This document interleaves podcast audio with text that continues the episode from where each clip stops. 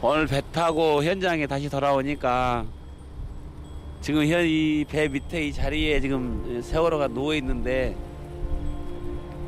아 진짜 그 외드 밑에 살아 있는 것만 같고. 1년 전 오늘 4월 16일 수요일.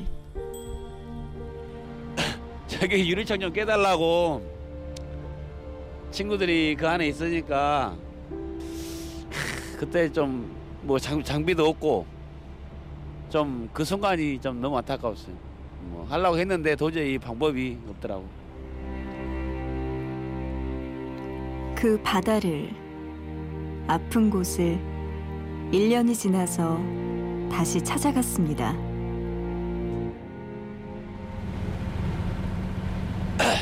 일년 만에 오니까 그때는 아주 얘가 전쟁터였는데 지금 와서 보니까는 좀 현장 직접 오니까 또 마음이 또 틀리고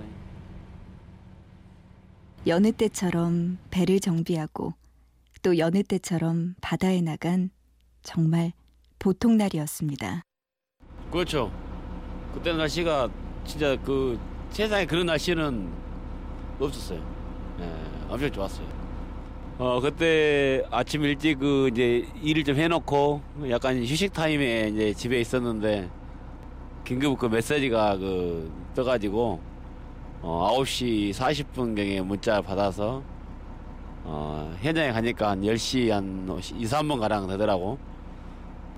음, 그 상태에서 어 헬기도 한 두 대 있었고 123 함정 또 조류의 영향으로 인해서 이 약간 큰 배들은 점화를 좀 하기 힘들어가지고 어 조그만 그 고, 모타 달린 그 배로 우리 마을에서 두 척이 갔거든. 예, 거기서 한 두 차례 정도 어 학생들을 구출하다가 어 그러고 나니까 거기 한 뭐 15분 가량 길어야 15분 것 같아요.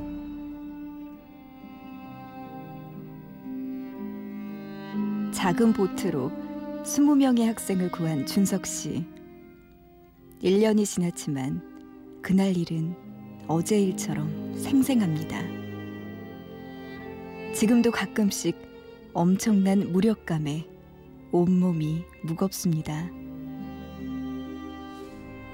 그 잠도 안 하고 자꾸 그 생각이 나니까 그 여기 젊은 그 마을 청년분들은 거의 술로 좀 보냈다 해도 과언이 아닐 거라 생각을 합니다. 그러죠.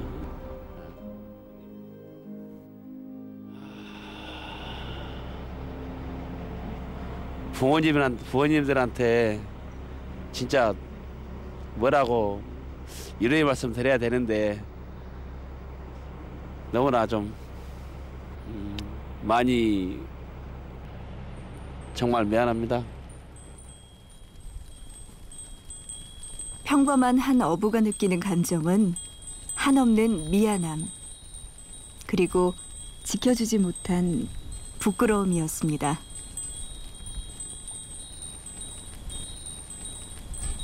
가장 가까이에서 그 엄청난 비극을 지켜볼 수밖에 없는 사람이 준석 씨였습니다.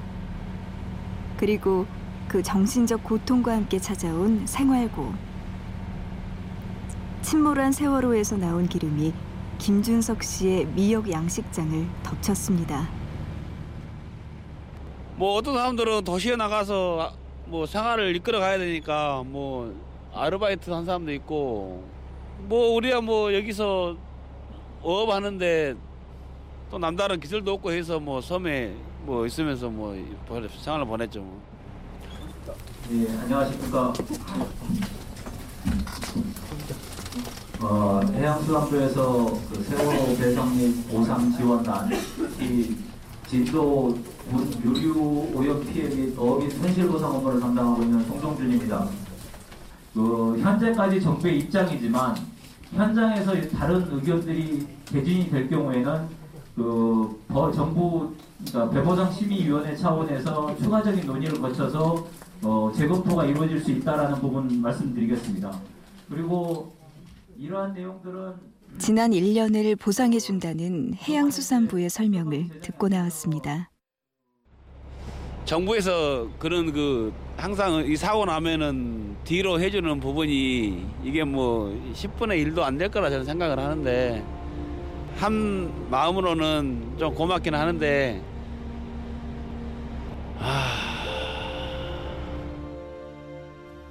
머릿속엔 내 가족이, 가슴속엔 바다에 가라앉은 세월이 한숨처럼 1년을 맴돌았습니다.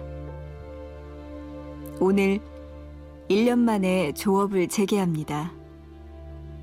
삶의 터전이자 젖줄인 그 바다로 다시 나갑니다. 고통을 딛고 아픔을 간직한 채 가장의 역할을 어부의 삶을 이어갑니다.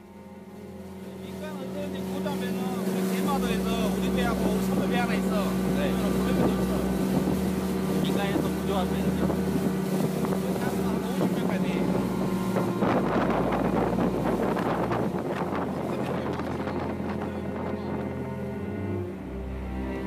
1년 전 오늘 세월호 참사 삼가 고인들의 명복을 빕니다. 더불어 아홉 명의 실종자들 하루라도 빨리 가족의 품으로 돌아오길 기도합니다.